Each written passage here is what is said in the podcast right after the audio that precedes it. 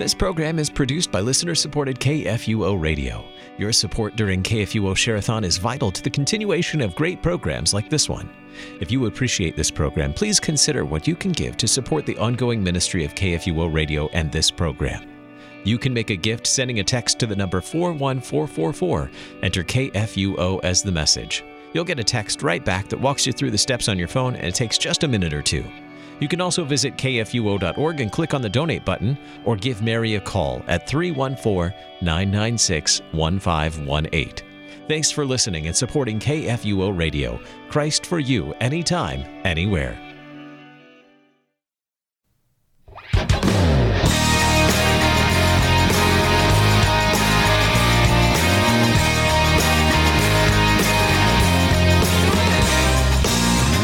Good morning and welcome to Sharper Iron. Spend the next hour with us studying the living and active Word of God, His two edged sword of law and gospel, recorded for you in Holy Scripture, all about Jesus Christ, crucified, risen, and ascended for you. Thanks for tuning in this morning here on Worldwide KFUO. Christ for you, anytime, anywhere. I'm your host, Pastor Timothy Apple of Grace Lutheran Church in Smithville, Texas. Sharper Iron is underwritten by the Lutheran Church Extension Fund where your investments help support the work of the Lutheran Church Missouri Synod. Visit lcef.org for more information. On this Monday, April 18th, we are studying Luke chapter 24, verses 1 to 12. At early dawn on the first day of the week, the women go to the tomb with spices that they don't end up needing because Jesus has risen, just as he told them. To help us sharpen our faith in Christ as we study God's Word today, we have with us regular guest, Pastor Sean Linnell. Pastor Linnell serves at Trinity Lutheran Church in Blair, Nebraska. Pastor Linnell, welcome back to Sharper Iron. Thanks for having me. It is always a, privilege and a joy. And on this Easter Monday, we greet each other. Alleluia, Christ is risen. He is risen indeed. Alleluia. Is it is it Alleluia or Hallelujah? I don't Which know. I think it depends if you're speaking Greek or Hebrew. Alleluia is Greek, hallelujah is Hebrew. Either way, praise the Lord because Christ is risen. That is the text we've got for today, Pastor Linnell, the account of our Lord's resurrection from St. Luke. So give us some context. What should we know as we look at Luke's account of the resurrection? What do we know about the context he set for us today? Oh, my goodness. When, when we're talking about Luke, and especially as we get to to 24, it depends on really how much time we want to spend, how much effort we want to put into talking about the the structure of Luke and also Luke and Acts. If we spend you know too much time sort of talking about that, I think we can get lost a little bit in something that seems perhaps like academia, but but it is kind of important, and it's important because Luke did this intentionally. Luke was a, a brilliant writer, and the Gospels are so much more than literature but they're certainly not less. And so Luke is is a two volume work with the book of Acts. And Luke itself as a gospel really hinges on Luke 9 with the transfiguration and Jesus setting his face towards Jerusalem. That's that's sort of the hinge point, the turning point in the gospel. But the gospel itself climaxes here, climaxes with the resurrection of Jesus from the dead. And now at the same time, Luke 24 then as a whole serves as as a pivot, a hinge for the two volume work that is Luke and Acts in a similar way that nine does just for for Luke. And so uh, Dr. Just in, his commentary in Luke from the Concordia commentary series, he lays out Luke 24 actually as sort of an inverse in structure to Luke 9, hmm. which uh, Luke 9 sort of begins with the sending out of the disciples and then ends with sort of this dazzling transfiguration. And then he kind of points out that in, in Luke 24, it begins with the resurrection and then these these dazzling angels these dazzling you know men and then ends with the sending out of the apostles. Now again you can either you can agree with dr just and his inverse chiastic lucan structure or not. You might have no idea what i just said. But the again the point is is that luke luke 24 is important. It's important on its own.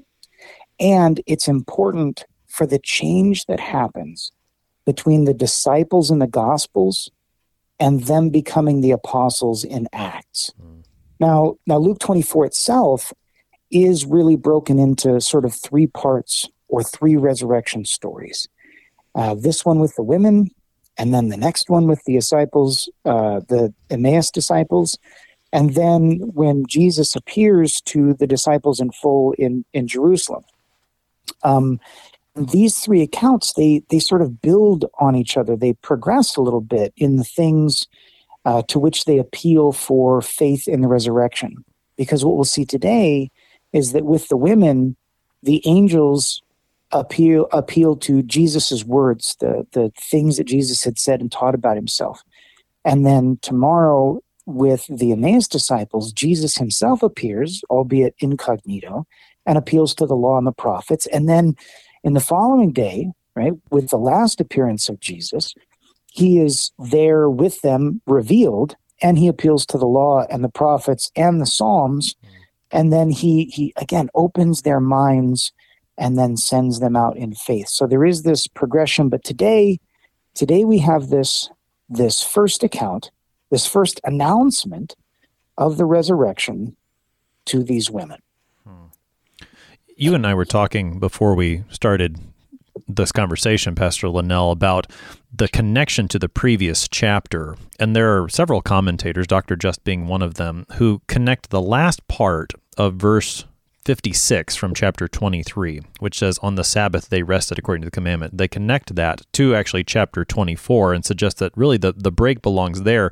Even in the, the ESV, I'm looking at the Lutheran Study Bible right now, there is a paragraph that actually starts there in the middle of that verse, as if you're meant to read that with chapter 24. What is the importance of the, the timeline that Luke is giving us here at the end of chapter 23 and in, into our text for today? It's sort of an interesting deal, right? Because the the the chapters and the verses that we have, like that's not put in there by Luke. And those things aren't bad. Those those are important for us to be able to navigate. And the people that put them in, generally speaking, did put some thought into that. I mean, it wasn't it wasn't just random. But we're not we're not bound by those number and verse headings as if they had any sort of authority regarding where thoughts ended or began or themes continued. Hmm. Sometimes it matches up pretty well and sometimes it doesn't.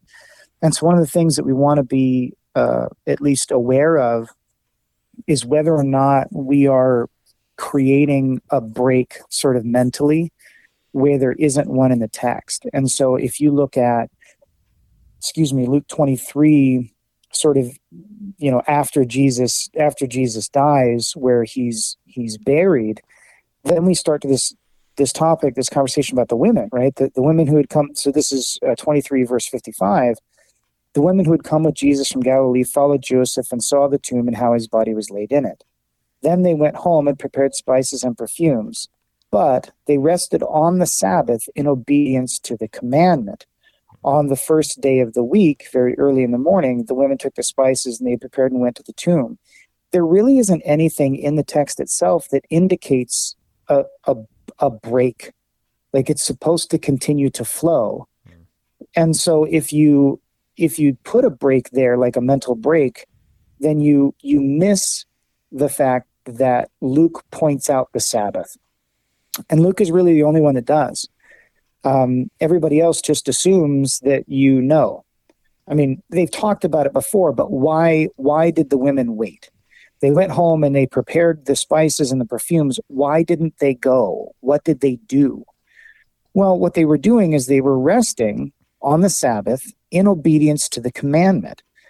And what this does, what this lets you know, not only is you know what they were doing, but it also indicates to you their frame of mind that they are still very much and not inappropriately so, but they're still very much thinking of things in terms of the previous covenant. And they're thinking of the promises in terms of the previous covenant. And so when they come to, you know, to serve Jesus, to, you know, when they come to the tomb, it reveals a little bit about their mindset. It also reveals a little bit about how Luke is thinking of things in terms of, as you mentioned, the timeline. Because Luke Luke never says um, after three days, he says on the third day. And you might say, well, isn't that the same thing? And sure, they're referring to the same objective reality of, you know, being on the third day or, you know, after three days. But the difference between cardinal and ordinal numbers in this regard indicates a way of thinking about in Luke and his text that these these days are important. What do they mean? You know, on the on the third day, on the first day of the week. Well, what is what is the first day of the second week? Maybe that's maybe that's maybe that question is a little too complicated. How many days are in a week? 7. So what is the first day of the second week? That would be day 8. Right. And so, this idea of the eighth day, the first day of a new week, the first day of a new creation. And then, since Luke, by the way, is going to be writing Acts, what we see in Acts is um, the the disciples start worshiping on the Lord's day and holding their the worship and, you know, and, and gatherings on the Lord's day, which would be this you know Sunday, as opposed to the traditional Sabbath day that the Jews would would observe. Mm. Why does that transition happen? Well, it happens because they're celebrating right on the, the, day of the resurrection of our Lord Jesus Christ. But that whole thought process begins here. Instead of resting on the end of the first creation, they celebrate at the beginning of a new creation. And so, again, if if you pay too close attention to the chapter and the number headings then you just you sort of skip right over that. It gets lost at the end of a chapter that really is focusing on the death of jesus and and it gets skipped in the beginning of a new chapter that is is presenting something new so, it, um, just to make sure that, that we're we're clear on this, or and make sure I'm following it too, the, the importance of seeing this and the way the timeline works then is that when when Luke you know talks about the Sabbath there at the end of 56, and then says the first day of the week, and, and as you said, that becomes day one of week two, which is the eighth day. All of this is a, a, way of inviting us to see in Jesus' resurrection the start of a new creation, and and and even then the transition from the, as you said, the old covenant way of thinking that the women and even you know the disciples we're going to see later in this chapter, they're all thinking in those terms. Jesus is giving them something new, a new creation, new covenant. Is that the the importance of recognizing this timeline? Yes, it is. And it adds context to the way that we practice and worship and meet in God's house as Christians today. Hmm. What, what's some of that context as it applies today? Give it, give us some of that. Oh well, I mean, because there's there are other Christian denominations that you know they talk about. Well, you know, uh, we we have so Seventh Day Adventists, I think it is right. Yeah, you have to worship on Sabbath or something because that's that's the way and that they used to worship and and the like. Um, and certainly, we don't follow uh, a strict Sabbath in that regard where you you have to have church on Sunday. I mean, there are some people that worship Saturday night, and my my goal here is not to eh, try to imply that people who go to worship or go to you know the divine service on Saturday night are in somehow unfaithful. That's that's not the point there. But the point is is why do we set aside Sunday as that day? Why why has that been the case? What does it indicate for us as far as you know a a lifestyle that um, is a bit cyclical, right? We we build our Christian life on patterns. There's you you go to sleep and you wake up, and each night when you go to sleep, you pray and you prepare to die, so that as you prepare to die, you can you can do that like you're preparing for sleep, and then you do that with the full expectation and hope that you're going to rise in the morning with the light and then so you you rise to a new day where your sins have been forgiven and you are new in Christ and you and you go out and you you face the world this way. We have this weekly cycle where you you begin in worship on Sunday and you begin with the you know the Lord's Supper and we're we're celebrating the resurrection of our Lord even in the midst of Lent, right? Because they are they are Sundays in Lent but not of Lent, hmm. right? And so technically if you are fasting during Lent, Sundays don't count after communion. And so, you know, there's there's that whole cycle, this weekly cycle. And again, the cycle built on renewal and new life and forgiveness and you know Christ's resurrection. And then we we have our, our annual uh, church year or cycle. And and then our whole lives are seen that way, where you are born and you live and you're born again, if you will, and then you go and you die, but we're looking forward to the resurrection. And then all of creation follows this cycle. And so with those patterns and those those layers, everything is reinforcing God's plan, God's message of salvation, his work of resurrection, life, forgiveness in Christ Jesus, and everything is consistent and and reinforces that if of course we're you know, I guess fortunate enough to see it. Mm. Yeah, what you're talking here uh, reminds me of in the in the Old Testament, in the book of Exodus, when the Lord gives instructions concerning the Passover. The Passover marks time for them. That becomes the first month for them. That's where they they mark their time. And it, it seems like the same thing happens. And I, I don't know that I don't want to suggest too much about what Luke is doing, but it certainly is the way that the church marks time as you're describing it. And even with Luke and his emphasis on the Passover in chapter 22, you know, I mean, it wouldn't surprise me that something similar is happening. Here is the new way that Christians mark time. It's it's not based on the deliverance that happened from Egypt in the Old Testament, but it's based on this exodus that our Lord has accomplished. And now here is the first day of the week. Here is the way that you mark your time as a Christian. It's based on the Lord's resurrection and all that it means for you. And I, I, definitely think, as you're saying, the the rhythm of the Christian life in, in weekly worship and in the, the church year certainly picks up on that. That how do we mark our time? It is based on what the Lord has done in his particular in his resurrection on that first day of the week. That's that's absolutely right. And you bringing up the bringing up the Passover is a, is a really important thing as well, because even though that's not our text for today, what we see is in the road to Emmaus this this meal, which is uh, yeah. really obviously uh, referencing the the Last Supper, and the Last Supper is the fulfillment of Passover. And I'm I'm not terribly fond of uh, terms of like replacement, right? Well, baptism replaces circumcision, or the Lord's Supper replaces Passover, or you know, or something like that, um, or even that worship on the Lord's Day replaces Sabbath worship, but it is the fulfillment of those things. It was always meant to be that way. And when you take a look at Sabbath and why Sabbath was established, like Sabbath was established in the beginning in, in creation that, that God rested and and it's because of that that it's it's marked as holy. And it's it's almost as if again God's plan was always this it was it was always that. Um, and Luke, Luke sort of uniquely then as a gospel follows the lineage of Jesus not back to Abraham, mm.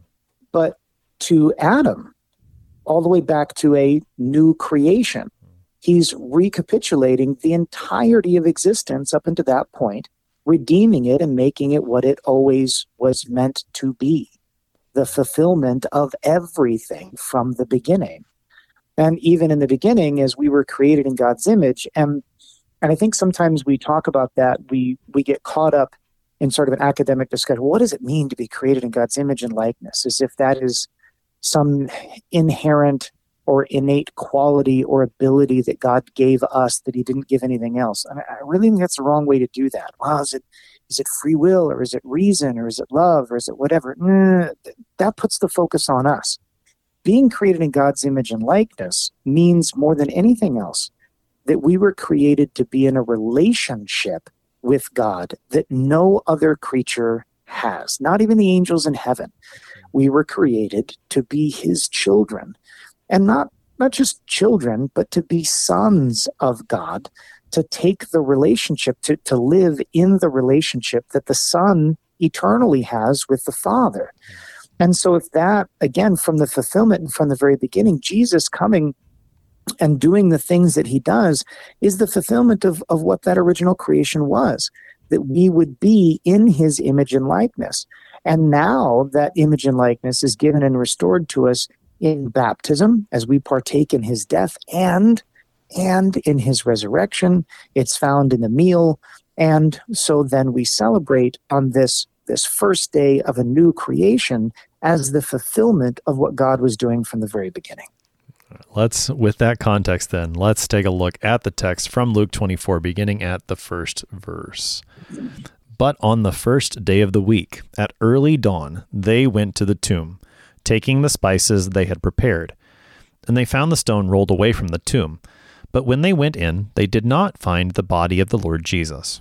While they were perplexed about this, behold, two men stood by them in dazzling apparel.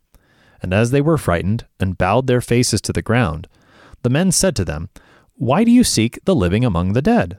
He is not here, but has risen. Remember how he told you, while he was still in Galilee, that the Son of Man must be delivered into the hands of sinful men, and be crucified, and on the third day rise. And they remembered his words. And returning from the tomb, they told all these things to the eleven and to all the rest. Now it was Mary Magdalene, and Joanna, and Mary the mother of James, and the other women who, with them who told these things to the apostles. But these words seemed to them an idle tale, and they did not believe them.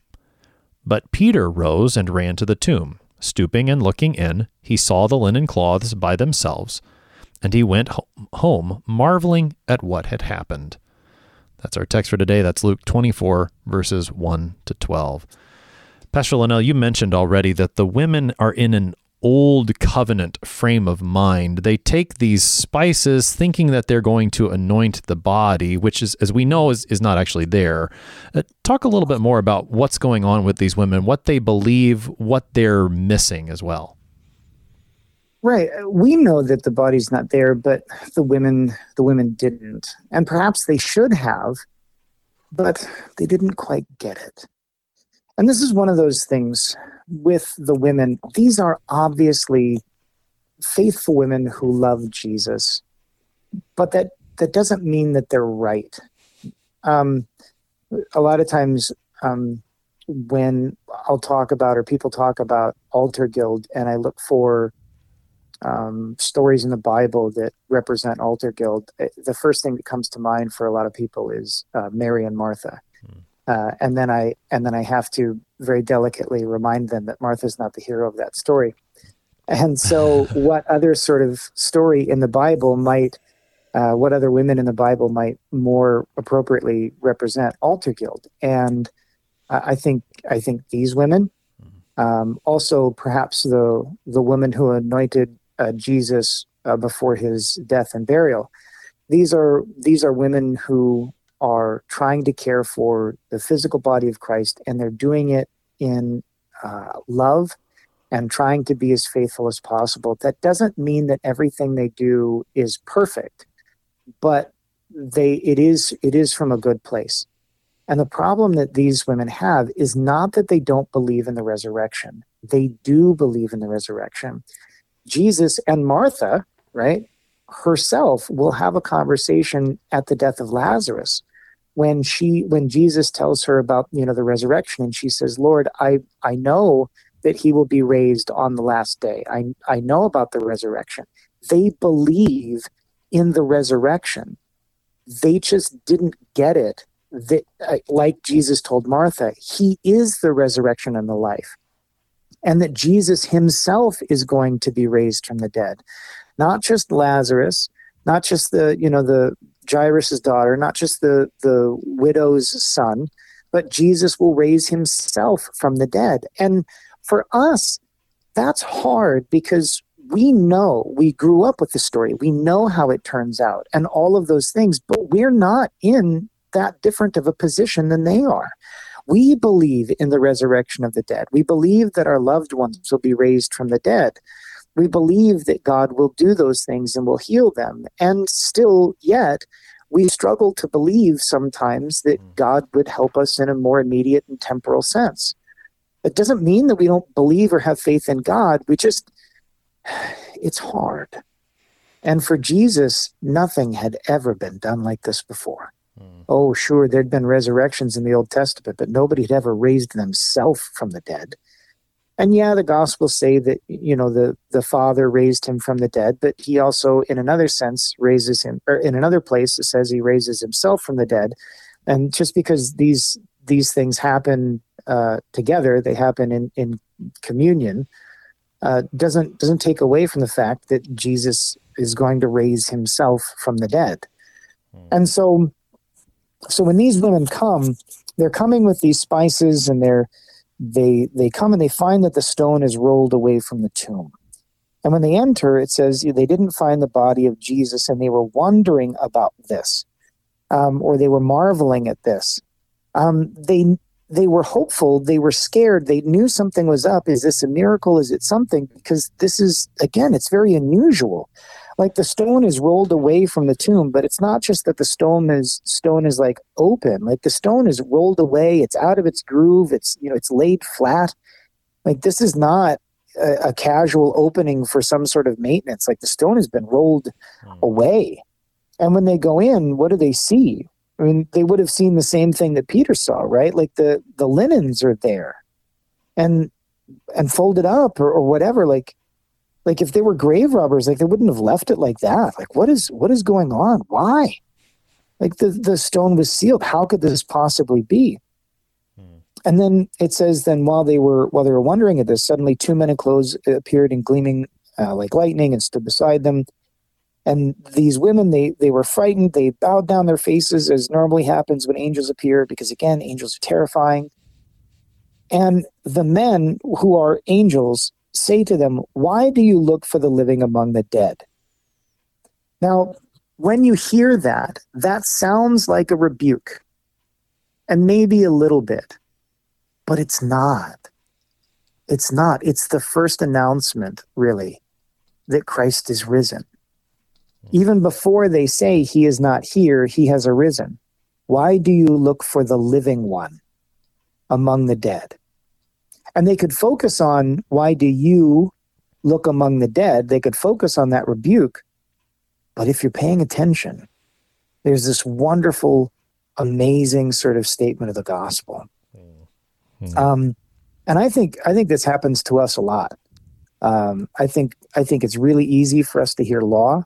I think we all believe we have faith we know in what those things are but it's still super easy for us to get caught up in focusing on ourselves the things that we've done wrong, the questions that we have. Either does God still love us? Is he mad at us? And we we miss the gospel that is implicit to those those statements. Hmm. Yeah. Um, yeah, no, that that's that is beautiful good news. The living one is not among the dead because he has risen, and that gospel announcement will continue. We're going to take that break, though. You're listening to Sharper Iron here on KFUO. We're talking about the resurrection of our Lord from Luke 24 with Pastor Sean Linnell. We'll be right back. Please stick around.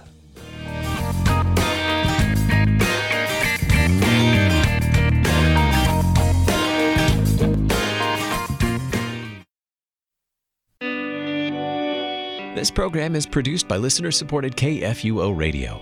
Your support during KFUO Shareathon is vital to the continuation of great programs like this one. If you appreciate this program, please consider what you can give to support the ongoing ministry of KFUO Radio and this program.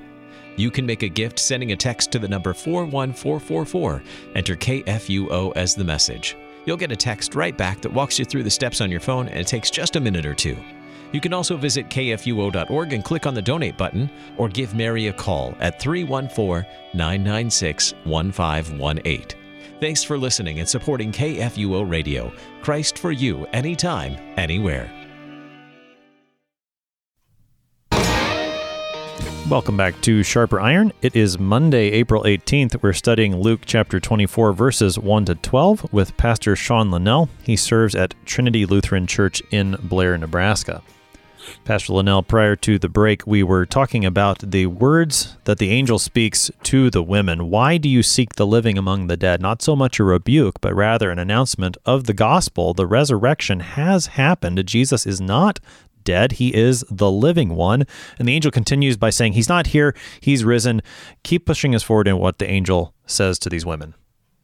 It's such an it's such an amazing uh, an amazing message, an amazing, wonderful thing to testify to. But I, I do have a question. How many angels were there? This says two men stood by them in dazzling apparel. So there's got to be at least two, right? Yeah. Well, and it's it's sort of an interesting thing because if you read the different gospels, not every I want to say like every detail as you're reading through seems to match up. I think this causes a lot of consternation with people, but it's it's really unnecessary. remember that each of these gospels are telling the account for a reason. And that doesn't mean that they're going to change facts or they're going to change things, but they are going to highlight certain things to bring out a point.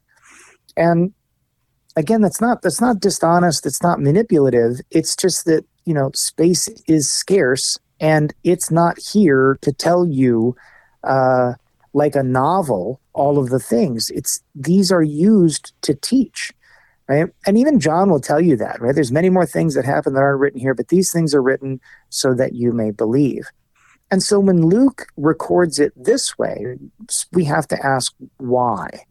Um, so is it one angel or is it two angels? Well, it's two. Luke says that it's two here. And in the other accounts where it says the angel said, the idea there is not that there weren't two, it's just that the angels weren't speaking in stereo. And so the other gospels are really only referring to the angel that spoke, and then the other one is there. But why would there be two angels if you only need one, in essence, to, to give that message? Much the same way that we began by talking about the Sabbath command and being in the Old Covenant, this is an Old Testament necessity because you need how many witnesses? Right? Two or three, right? Mm. So having a single angel there, like that's great, and the message is is still spoken, but is it trustworthy? You need the witness of two or three.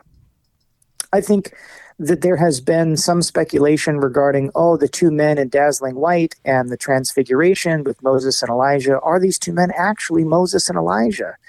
Uh, no, no, no, no, they're not. But I think that it is absolutely intentional that we are meant to think of the transfiguration because the transfiguration was a preview of this. So if your mind drifts back to the dazzling appearance at the transfiguration and Moses and Elijah being there, that's on purpose. But no, this isn't Moses and Elijah, this is angels. And when angels appear, unless you are seeing, you know, beasts and winged things. When Gabriel appears, he appears as a man. Yeah. yeah. And so that's that's how they appear. Not that angels are these, you know, women angels and baby angels and whatever else. It's just that this is how they appear. And so that this is important. You have you have the two angels that are there and they are they are together this witness this old testament witness that is important and that is the message that they give. He is not here, he is arisen. Remember how he told you when he was still with you in Galilee. Um, they're not just referring to Galilee, right? Galilee is sort of where he started. And perhaps this is better rendered as remember how he told you all the way back when you were in Galilee and has been telling you ever since. He's been telling you this since you started that the Son of Man must be delivered into the hands of sinful men, be crucified, and on the third day be raised again. Although, interestingly enough, Jesus himself doesn't say in the Gospels that he's going to be crucified, right? He just says that he's going to be killed. But, such as it is, they're not wrong. And perhaps this is what Jesus said in another place, since by their own words, he was telling them this all the time. And then it says, then they remembered his words. And it's it's more than that. It's more than just they remembered as if they forgot. They were like, you know what? I remember him saying something. I just don't remember what it was. But now that you mention it, it was probably that. Like, no, that's not that's not what's going on here. It's more than that. When they remembered his words, they're they are remembering his words in a completely new light and context. It's all of the puzzle pieces are falling into place now. Everything makes sense. Oh, he wasn't speaking figuratively. He wasn't talking thematically. Like he was talking about himself. Like this is what all the promises were. This is what all of the parables were about. This is everything that he ever did was about this. This is this is why. This is why those things. You remember when he was doing that thing and and and we were like freaked out and we didn't really understand why he was doing that because it seemed kind of weird. But I mean, he's Jesus. He can do whatever he wants. This makes sense now. It makes sense why he did that. And so that's what it means when it says that they remembered his words. And I absolutely look forward um, with with great anticipation the day when Jesus returns and we remember all of the things that we already know but just don't understand. Hmm. Things that we couldn't, the things that I couldn't even tell you because if I knew what they were, then I'd know, but I don't. I'm sure there's lots of things in the Bible or lots of things about Jesus and what he's done that, that I just don't, I just, I'm not either smart enough or faithful enough or whatever to get. Like, I just don't get it. Hmm. And, and this sort of remembering, this revealing is, is really only by by the work of the Holy Spirit. Mm, yeah, what a what a glorious day that will be to remember those things that we knew that we had been taught, but to have them fall into place, as you said, what a what a beautiful thing. Before we we go too far from this, I, I want to go back to something I think you were talking about toward the mm. beginning, how the there's a progression here in Luke 24 in the way that that they they see the truth. And here the angel focuses particularly on the words of Jesus whereas like on the road to Emmaus Jesus is also going to bring in what the what the law and the prophets say and then the psalms come into play in the, the final text. So the focus on Jesus words in particular here why is that important? Oh that's right. Yeah it's this it's this great progression that we have in the in the three stories. Like you said you have this testimony of the angels, as it were, to the words of Jesus, and then specifically about the resurrection. Um, so let's real quick before we before we break down that progression, um, I just want to point out that their faith is not complete and does not work absent the resurrection. Hmm. The the resurrection is required for anything that is our faith or might be described as that to make sense or be of any value. This is absolutely the conversation that Paul is having in, in 1 Corinthians 15, um, where if Jesus is not raised from the dead, we are to be pitied above all people. And when we talk about our faith, it's yes, Jesus died and that he rose again. The, the idea that, that Jesus died is indispensable, but if you don't have Jesus rising from the dead, you don't have the Christian faith. The bodily resurrection is the linchpin, the thing that fulfills everything and gives us that faith. Likewise, when you die, your soul goes to heaven. That is a beautiful and wonderful thing, right? Today you'll be with me in paradise and all that stuff. That's really great. If there is no resurrection from the dead, if Jesus does not come again and make a new heaven and a new earth and raise us from the dead, then that faith you have of going and being in heaven is not the Christian faith. It's only part of it. I'm not saying that like it's you know terrible and you're all going to hell. What I'm saying is is that it's that is you are missing something, um, and that something is not trite. It's it's the actual promise that Christ has made. You know, I, I don't know what it's like to be in heaven and float around as a spirit. I don't know how to see without eyes or hear without ears or touch without a body. I'm sure it's going to be paradise because Jesus said so. But I know, I know what it is to hug my grandfather. And I long for the day when Christ raises him from the grave so I can do that again. And so when you when you come back here to this and you talk about the progression uh, that happens in these three resurrection accounts, it's very much the same as how our faith is given and built. Because these angels, these angels, these men that bring the words of Christ to you that he is risen, how is that anything except what we have? How is that not the pastors who preach to you, the people, the, the men and women, the angels, the messengers of God who bring the gospel to you that He has risen? And there is great faith in that, right? There is faith there. And then when you take a look at the next account, right? Christ is there, even though you can't really recognize or see him. But where? Where is he revealed? There in the meal. And so not only do you grow in your understanding of the scriptures, you grow in your understanding of the promise from the beginning and the law and the prophets, but there in the meal. What meal? Ah, the Emmaus meal with the breaking of bread. Yeah, that's that's the Lord's Supper. That's the sacrament. And then what do you have in sort of that final revelation of the resurrection where Christ himself, Christ himself revealed and in the body stands before you? Man, does Christ not promise to do just that? And of course, is that is our hope, and that's the thing that we await for. What does Christ do? He sends us out as angels, and by that I mean messengers, to to start that whole progression again for somebody else who needs to see it, just as he did for those disciples. And so that that progression that you see in Luke 24, like that's it's pivotal because that's us. That's us. And then as it leads into Acts and the story of what the Holy Spirit is doing in the church, that's that's us. That's not just them back then. That's that's us. And so it's it's it's really exciting and it's and it's it's intimate and personal if if you have eyes and ears to hear and see it. Hmm. Now, the angels speak to the women and they remember the words and all that entails, as you said. And then they already begin this job of being an angel, of being a messenger. They go back. They go back to the 11 and to the rest and begin to relate. We, get some information about who these women were. Luke names several of them. And then the reaction of the 11. Tell, tell us now about the women turning with the good news and then the way that the disciples begin to react. Yeah, they do. Goodness, isn't that wonderful?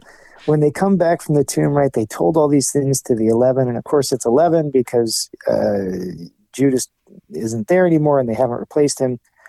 And, and then it says, and it was Mary Magdalene, Joanna, Mary, the mother of James, and the others with them. Well, could Luke have named everybody? Yeah. But he uh, could he have named nobody? Could he have just said the women, right? As he did in the beginning? Yeah. So why does he name specifically three? Well, two or three witnesses. And so naming these witnesses, right, is is a way to show that what the disciples received by all accounts was a faithful Jewish Old Testament account and witness that they should have believed. And so also then uh, really just sort of interesting is mary magdalene and joanna and mary the mother of james uh, mary magdalene in a certain sense is really kind of the ringleader of, of the women in a similar way to how peter is the the de facto spokesman of the disciples. And that's not that's not an official rank. Like i'm not trying to make any sort of you know statement like that because even with peter there was you know peter and then there was also james and john and everything else. But um, but that's that's really again the the position that i think mary magdalene holds. And it's not that you know there was anything untoward or anything with her and jesus. You know just like there wasn't with you know john the disciple that jesus loved but mm but she does play a pretty prominent role there. And so they go and tell the apostles, right, the disciples, but but they didn't believe them because their words seemed to them like nonsense or like an idle tale, and that has to be uh, mildly it has to be mildly insulting, it's slightly condescending. Um, and you know what? That's okay. Don't don't get upset about that as if like, oh well, these women don't, you know, these these disciples don't respect the women. No, no, no, no, no. I get it, but the thing that really like they're getting egg on their face about this because they are hearing the gospel, right? And instead of Alleluia, Christ is risen, they're like, eh, Have you been drinking? Mm. Like this is this is not okay. And the disciples, even more so than the women, they should have known. They, of all people, should have known. Were they not there in the room with Christ when, you know, he foretold of this? Were they not with him? But Peter, was Peter and James and John not privy to see things that even the other disciples weren't? And yet they didn't. They didn't believe these women. And, uh, and it's not that they lacked faith, they just couldn't. And perhaps this harkens back to the, the truth that we know that faith is only by the Holy Spirit um, but they just didn't. And yet, it wasn't it wasn't the case that they didn't want to believe. They did want to believe. They just couldn't bring themselves to believe something so amazing, something so fantastic. Peter, however, because it's well, it's always Peter, Peter, Peter got up and ran to the tomb. Hmm. Peter got up and he was like, "Listen, there they say that it's true and it's fantastic. There's an easy way to figure it out. Let's just go see. And so Peter goes, and Luke doesn't record that John goes also, but I, I think it's just so endearing that John, when he's writing his gospel and he's looking at Luke's and he's like, hey, you didn't say that I went. Look, I beat him to the tomb in a race, and I am going to make sure people know. So, but Peter Peter goes and he runs the tomb and bending over, he sees the strips of linen lying by themselves, and he went away wondering to himself what had happened or marveling at what he saw. And again, Peter is so close. He's hoping, he wants to believe, he's looking for a reason to believe. He wants to, but he just can't. He just can't because it's too much. It's too fantastic. It's too big, you know, and and I have to have some sympathy for him because what the Lord promises to all of us is so amazing, so big. I want to believe it. I claim to believe it. I confess it. But it's sometimes so hard. It's so hard to hold on to because I can't see it hmm. the world the world is right there for me to see the the loss of loved ones the death the suffering the, the wars the struggle my own sins are right there and easy to see. But the promise the promise man that's just too good to believe. And you know if it sounds too good to too good to be true but the lord says that it is true. It is. And and how does he how does he build that faith in us? He sends men to proclaim the gospel, to proclaim the truth that Christ taught, that the Lord taught to us with his very own words. And then the Lord continues to come to us over and over, strengthening our faith through word and sacrament, revealing to us and helping us grow by his Holy Spirit the testament, the testament of his word from the very beginning, the plan that was always there. And the Lord does promise to come again. He says that he himself will come and stand before us, will raise the dead, make his dwelling place with us. And on that day, on that day, all eyes will see, and all knees will bow, and all doubt will be cast aside forever, for we will indeed be with the Lord, Jesus Christ, who is risen. He is risen indeed. Hallelujah. You know, I mean, it, I, I appreciate what you're saying here about you know it, it's hard to believe this and the the difficulty that the women had and that Peter and the apostles had in, in believing this and to to call it an idle tale or nonsense talk. I mean, that's first of all, just as you said, people just don't people don't rise from the dead, and they certainly don't raise themselves from the dead. I mean, these, these things are hard to believe. No wonder they they think it's idle talk. And it, it strikes me that in in this text, you know, you you really you have to keep reading the rest of the gospel, which we will do, of course, because in this text, Jesus himself doesn't show up bodily. I mean, that's oh. that's still to come.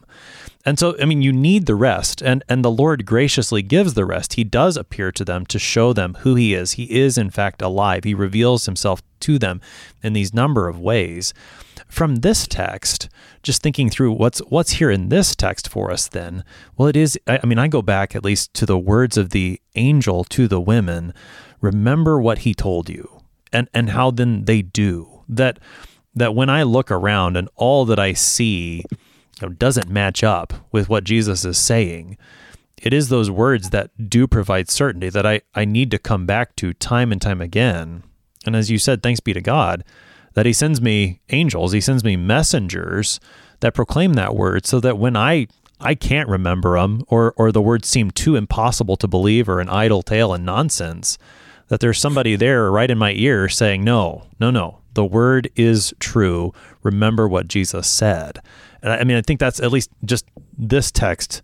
That's where this text keeps pulling us back. Go back to what Jesus said. Remember, from the beginning, he's been telling you it's true. He didn't lie. He really is alive. It's it's important, and I think in a in a a way for for for each of us because we're going to experience hardship, we're going to experience tragedy, we're going to be in a position that is pretty analogous to these women who are mourning and who are in other ways hopeless without Christ. We're going to have friends and loved ones who are suffering. And when when we try to comfort them, with what do you comfort them? Because you're not going to have answers as to why.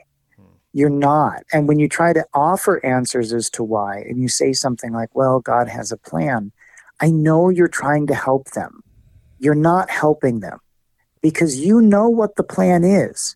So don't tell them that God has a plan and then leave that be. And don't offer platitudes of, you know, something like, well, you know, God needed another angel or something else that is really untrue and unhelpful. Be that angel and that messenger. Remind them of the promises that God did make. Remind them of what Christ did do. When someone is struggling and they're wondering whether or not God loves them because their life is falling apart and maybe God is punishing them or has abandoned them because of their sins, you don't have to tell them, oh, you're not that bad or whatever. You say, listen, Jesus died on the cross for your sins, for all of those sins. And God promises to love you and to forgive you. And God doesn't lie, even when we're unfaithful. Again, when somebody dies, when somebody you lose a loved, when you lose a loved one, I know that this hurts. And I'm here with you. You don't have to suffer alone. Christ promised to raise the dead. We will see them again. And we pray each and every day for the Lord to come again to stand before us to raise the dead and to bring to completion everything that has been, so that there is a new heaven and a new earth where sin and death are no more, and we live in resurrected bodies with our risen Lord and Savior. That is our hope and stay. Be, be, be that angel, that messenger to them, mm. because those are the words of Christ that will bring to remembrance those things that he has said, give us faith, comfort, and hope that leads to everlasting life.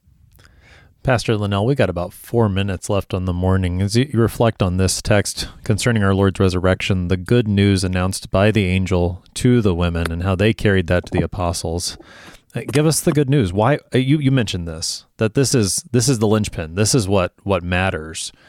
Give us this good news of Christ's resurrection, the central thing that Jesus has done for our salvation. Jesus Christ, the Word of God made flesh, was born, he was conceived, and he was born, and he lived a perfect life. He endured the temptations of the devil, and he lived his life without using his his amazing power and ability as God, the Son of God, to serve himself, but to serve others in in their suffering, to give them food, to heal them, because he cares about us. And in ways that we could never live a perfect life and sinful life, Christ did, he did on our behalf. And even though Christ cares about forgiving sins and a resurrection to come, he still cares for us even now, providing for the things that we need, comforting us when we are hurt, when we're scared, when we're anxious, when we're lonely. And the Lord went to the cross and died there, even though he was innocent, to pay for our sins. He did that so that our sins might be forgiven. And there is no sin, nothing that you have done, nothing that you could do that will be greater than him and that will be greater than his sacrifice. For all of our arrogance and all the ways we think of ourselves, no sin is greater than what he has done. But not even that, not even that is where it ends. For our Lord Jesus rose from the dead on the third day, as he had told us all the way from the beginning, from his beginning of his ministry in Galilee, as he had foreshadowed through the law and the prophet and the Psalms the Lord Jesus rose from the dead, breaking and destroying the power of death. And because he has risen, we shall rise also. We have been buried with him in a, in a death like his through our baptism, and we will be raised in a resurrection like his. This is our hope and stay. Not just that Christ has come, not just that God loves you, not even just that he died for you, but that he rose from the dead, and that now death has no hold over us. Our Lord will come again. He will make a new heaven and a new earth. He will raise all the dead and give eternal life to those with faith in him. And we will live where death and pain and sin are no more, with the Lord himself as our light. And it shall be so because he is risen. He is risen indeed. Pastor Sean Linnell is pastor at Trinity Lutheran Church in Blair, Nebraska helping us today with Luke chapter 24, verses 1 to 12. Pastor Linnell, thanks for being our guest today. Thank you. I'm your host here on Sharper Iron, Pastor Timothy Appel of Grace Lutheran Church in Smithville, Texas. Share-a-thon is coming later this week here on KFUO, beginning on Thursday, April 21st, and going through Saturday, April 23rd. You have the opportunity to partner with us at KFUO in the outreach of sharing Christ for you anytime, anywhere. Please join us on those three days for special programming and an opportunity to join in supporting this worldwide outreach of KFUO. Thanks for spending the morning with us. Talk to you again tomorrow.